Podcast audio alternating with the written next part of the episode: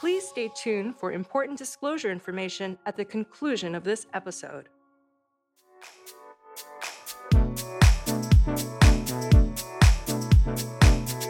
Investing Insights has hit the road. We're recording this episode from the Morningstar Investment Conference in Chicago.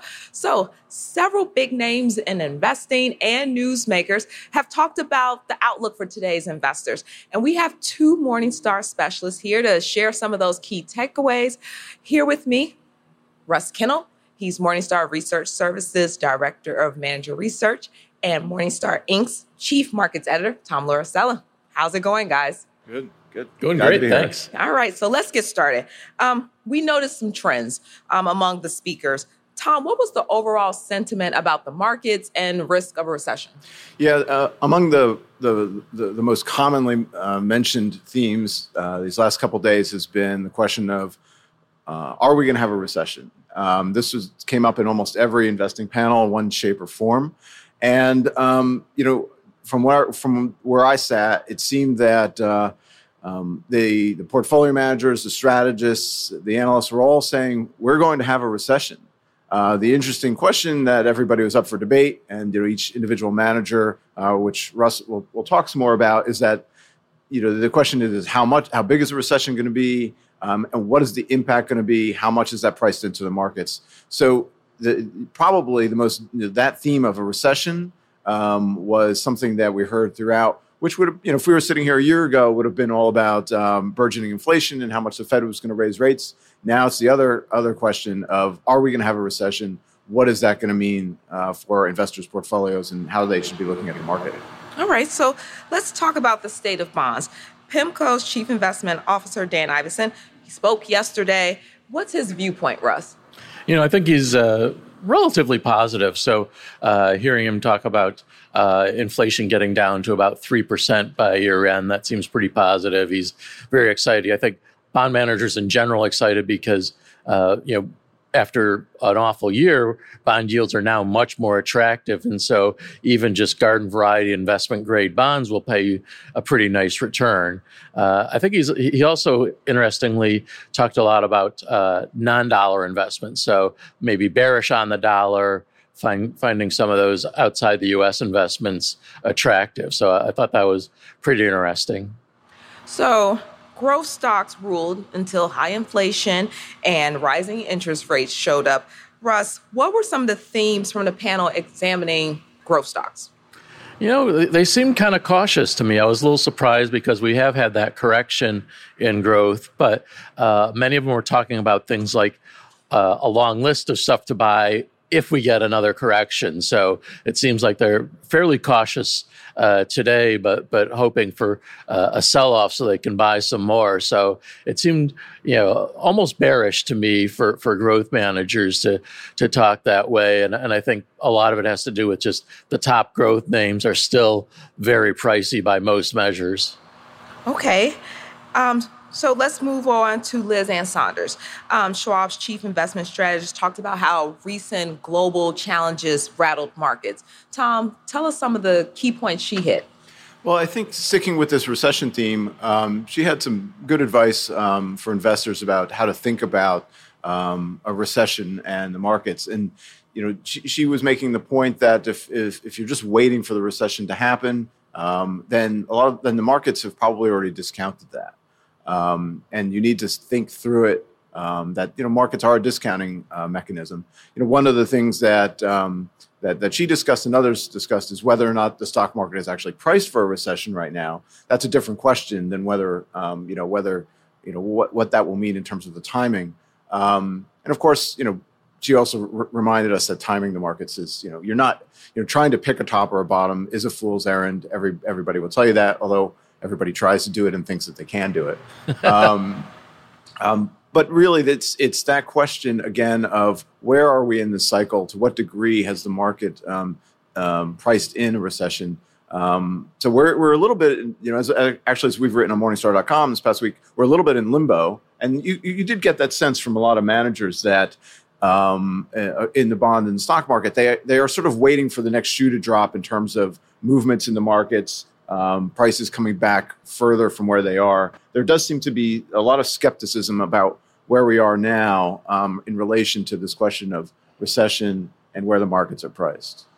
Okay, so Larry Summers, former U.S. Treasury Secretary, delivered a keynote yesterday and he dropped lots of nuggets.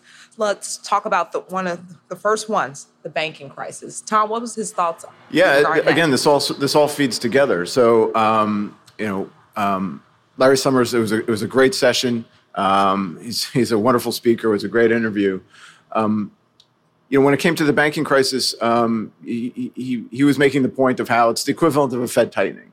Um, and as we've heard from uh, Fed, Fed Chair Powell and others, um, we just don't know how much of a tightening it's going to be. We're still waiting to find out some information. The, the, these kinds of um, um, uh, these, these types of events take a while to feed through to the economy. Um, it's not something um, that's an immediate shock like the pandemic when everything shut down overnight. This is a very different experience. And so, one of the points that Larry Summers made was we don't know. Is this the equivalent of a quarter point tightening? Is it a one and a quarter point tightening? We don't know yet. However, it's a credit crunch that's coming. Um, and that is going to feed through to the economy and um, you know lead us into a downturn. So, Russ, Larry Summers also talked about recession, soft landing. Lead us, lead us to what his thoughts were. Yeah, in, in, in short, he, he said soft landing is a fairy tale that we tell ourselves that uh, we've we had so much excess growth in, in the economy that the only cure is going to be a recession that resets uh, prices. And so, you know, he he did.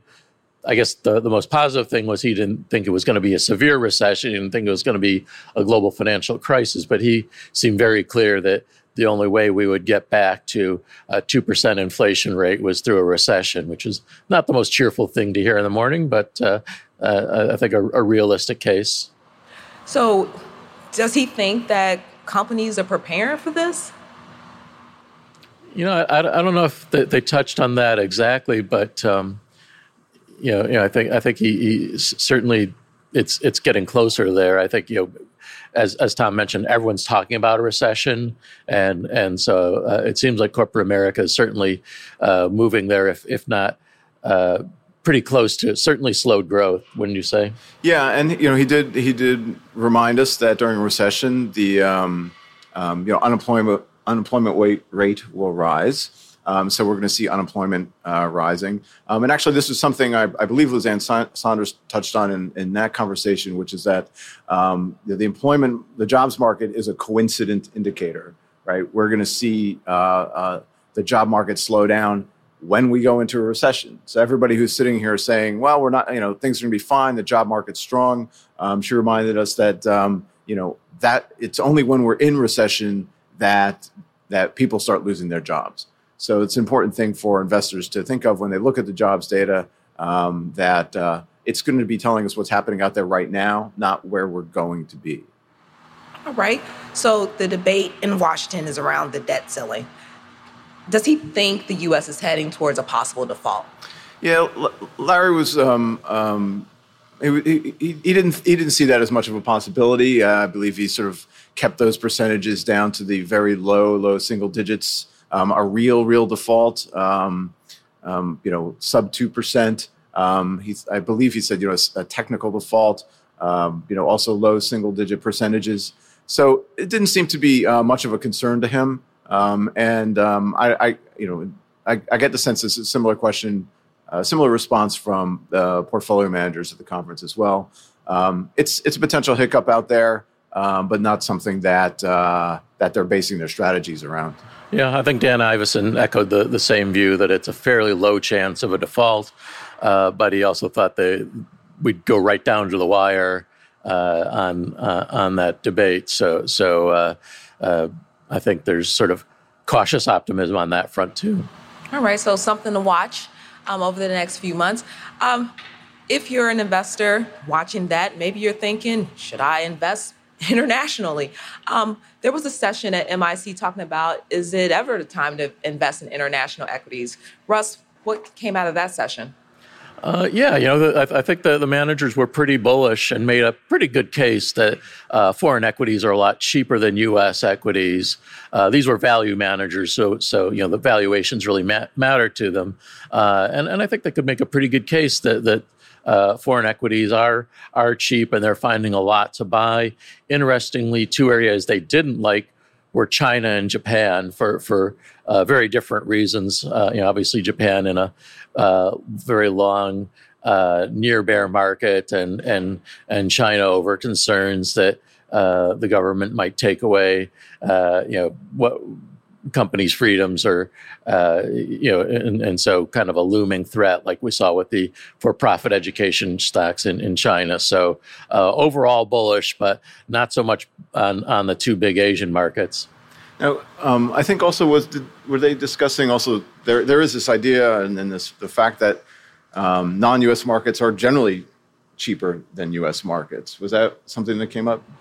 Yeah, for sure. Um, I, I, think that they are, and, and I think it's it's a good point that if you step back, we tend to go in these these long cycles to where the U.S. might outperform for say ten years, and at that point we always start saying, why does anyone need to invest overseas? All the great companies are American, and you know then boom, you, you have a year like like uh, the 2000 to 2010 when when U.S. significantly underperforms, uh, you know, and, and because markets are cyclical. But this seems like a very long running cycle as opposed to you know some of the others might only last six months. This seems to be one that runs 10 years or more, and and and so um, you know, you know I think it, it, it's it's not again it's another thing you really can't time well uh, but it's worth keeping in mind and it's it's worth appreciating the value of that diversification as well as you know as i mentioned uh, there's some dollar bearishness and if they're right about that uh, again that's a, a, another reason to hold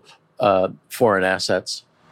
All right so we also had nyu finance professor aswath damodaran he talked about his views on esg and he pointed out some areas for improvement. Um, tom what were those yeah, his main point, uh, uh, which is one that Morningstar recognizes as well, and in, in, our in our data on this, is materiality, um, materiality of risks, um, and that's an area where it's still hard to uh, sift through the through companies, and, and hard to assess that really. Um, he talked about the question of, of whether it's easier to measure goodness versus badness, I believe was the term, um, and um, you know that's that that's something that um, uh, investors wrestle with, and it's something that you know if you're if you are trying to assess the um, ESG risks of a company, that's something that um, the marketplace um, and the analysis that goes with it, um, he feels can still be improved. And yeah, it's, it, was, it was a good point there. Um, one thing, I, if I could add, also just on the topic that we are talking about in terms of the economy, um, he was making the point that what we're going through in the markets uh, right now is actually um, it's it's it's a long overdue, um, um, essentially a correction to some practices in you know in, in the public and private equity markets where um, companies didn't really have to have profits. Um, that they had this unbelievably low cost of capital, and now we're just getting back to a more normal. So even as we go through uh, the you know potential recession and uh, interest rates and inflation at a more elevated level, it's helpful for investors to remember that um, you know, in, in a way, the past, you know, you know, decade and a half was the outlier. Um, so, um, and I think you heard that from bond managers as well that they're they're happy to have yield to actually play with, like you said. So um, he had some good points on on that front as well. Right, and also FPA Crescent leader Steve Romick. He talked about his firm's move during the dot com bubble and the financial crisis. Russ, what were some of the lessons he spoke about that could be applied to today? Well, I think I think he pointed out that uh, it can be very lonely to be on the other side of, of, the, the, the hot markets, and and so you know, uh, in the dot com craze, you know, he was very much holding deep value and cash and oil while you know all of his competition was running up and, and putting up huge returns. And everyone was talking about him being out of touch. So i think it illustrates the importance of sticking to your guns and um, you know you really um, i guess, I guess uh, just just checking your your, your facts and, and and sticking with it be, because uh, every strategy goes out of favor at one time or another, and you have to stick to it. And I think another part, though, is uh, you you don't want to double down when when things when you're when you're proven right and uh, ignore you know go on a buyer's strike. And so when when when bonds started to get get cheaper and sell off, he started he added you know corporate bonds uh, you know really quickly after the, the global financial crisis uh, and and made a nice return as well. So you know I, I think there's there's a good point that uh, you want to stick to your guns, but you also don't want to have your head in the sand and and and and you know wait for everything to go to zero. So you need to be courageous and flexible. Indeed, very easy. All right, so Russ. Um, let's talk about the major things. We've been talking about them throughout this conversation. Let's button it up. What were the major themes that you thought emerged from this conference? Uh, definitely uh, a lot more enthusiasm for value, a lot more enthusiasm for non-dollar. Um, but I think also in general, when you hear about talk about recession, what what they're at the same time, what they're really saying is this next 12 months could be rocky. We have no idea if we're going to make any money in the next 12 months but the the long term opportunities are still there. That if you're a long term investor, you can find some really good investments right now. So what you're saying is that the next MIC conference, we should talk about this to see where we've come. Exactly. All right. So as we wrap this up, um, let's have a fun question. What surprised you guys at MIC this year? what surprised me? Um, I think what surprised me the most um, was um, what, what, was the degree to which um, um, there, there is such uniformity of opinion about about a recession um, that you know sometimes you have to ask that question of like, well, what if we only have a very shallow recession that doesn't do what everybody thinks it's going to do? Um, so um, I had expected a little bit more uh, variation of opinion about the, the, odds of recession. Everybody seems to be, you know, it's going to happen. Doesn't mean it's not going to happen, but there there is a real uniformity of, of opinion there um, across different uh, asset classes, different investing styles. Um, so there there did seem to be a lot of uniformity of opinion. Also, just a lot of caution about valuations in the stock market. Um, didn't hear much bullishness out there. So it was a pretty uniform set of opinions, and uh, that that was a little surprising. That that's not fun. I There's something fun. well, anytime you see everybody saying the same thing, you get a little nervous. I mean, somebody's going to be, you know, everybody can't be right. Markets don't work that way. All right. Well, you're smiling about it. Okay, Russ. Yeah, I, th- I think it, it, was maybe surprisingly sober uh, in, in, general. That that maybe outside of the bond managers, the stock managers are not uh, chomping at the bit to, to invest, and and I think growth in particular. Uh, you know, I heard some some pessimism, which surprised me again, just because we already had a, a, a decent growth correction. Uh, but it, uh, uh, you know, I think it just speaks to the if you look stand back further and see how much growth has gone up and and just those top names in the Russell 1000 growth still have really high valuations. And and so uh, there's still a lot of pessimism there. And of course that's another one where it's it's very treacherous to be a growth manager because you absolutely have to get those top 10 names right. So that means either either if you if you don't buy those high priced names and they go up some more, you're going to look bad. Uh, so it's it's a tough spot to be for growth managers. All right. All right. So thank you, Tom. Thank you, Russ. I know it's early this morning. You're welcome. Thanks. All right. I want to thank lead technical producer Scott Halver audio engineer George Cassidy, and senior video producer Jake Vankerson. You guys took an idea, you brought it to life. I want to thank everyone here who is watching us at the Morningstar Investment Conference, and thank you to everyone who is tuning in to this week's episode. I am your host, and a senior multimedia editor here at Morningstar. I'm Ivana Hampton. Remember that name. Take care. This recording is for informational purposes only and should not be considered investment advice. Opinions expressed are as of the date of recording. Such opinions are subject to change. The views and opinions of guests on this program are not necessarily those of Morningstar Inc. and its affiliates. While this guest may license or offer products and services of Morningstar and its affiliates, unless otherwise stated, he or she is not affiliated with Morningstar and its affiliates. Morningstar does not guarantee the accuracy or the completeness of the data presented herein. Morningstar Research Services is a subsidiary of Morningstar Inc. and is registered with the U.S. Securities and Exchange Commission. Morningstar Research Services shall not be responsible for any trading decisions, damages, or other losses resulting from or related to the information, data analyses, or opinions or their use. Past performance is not a guarantee of future results.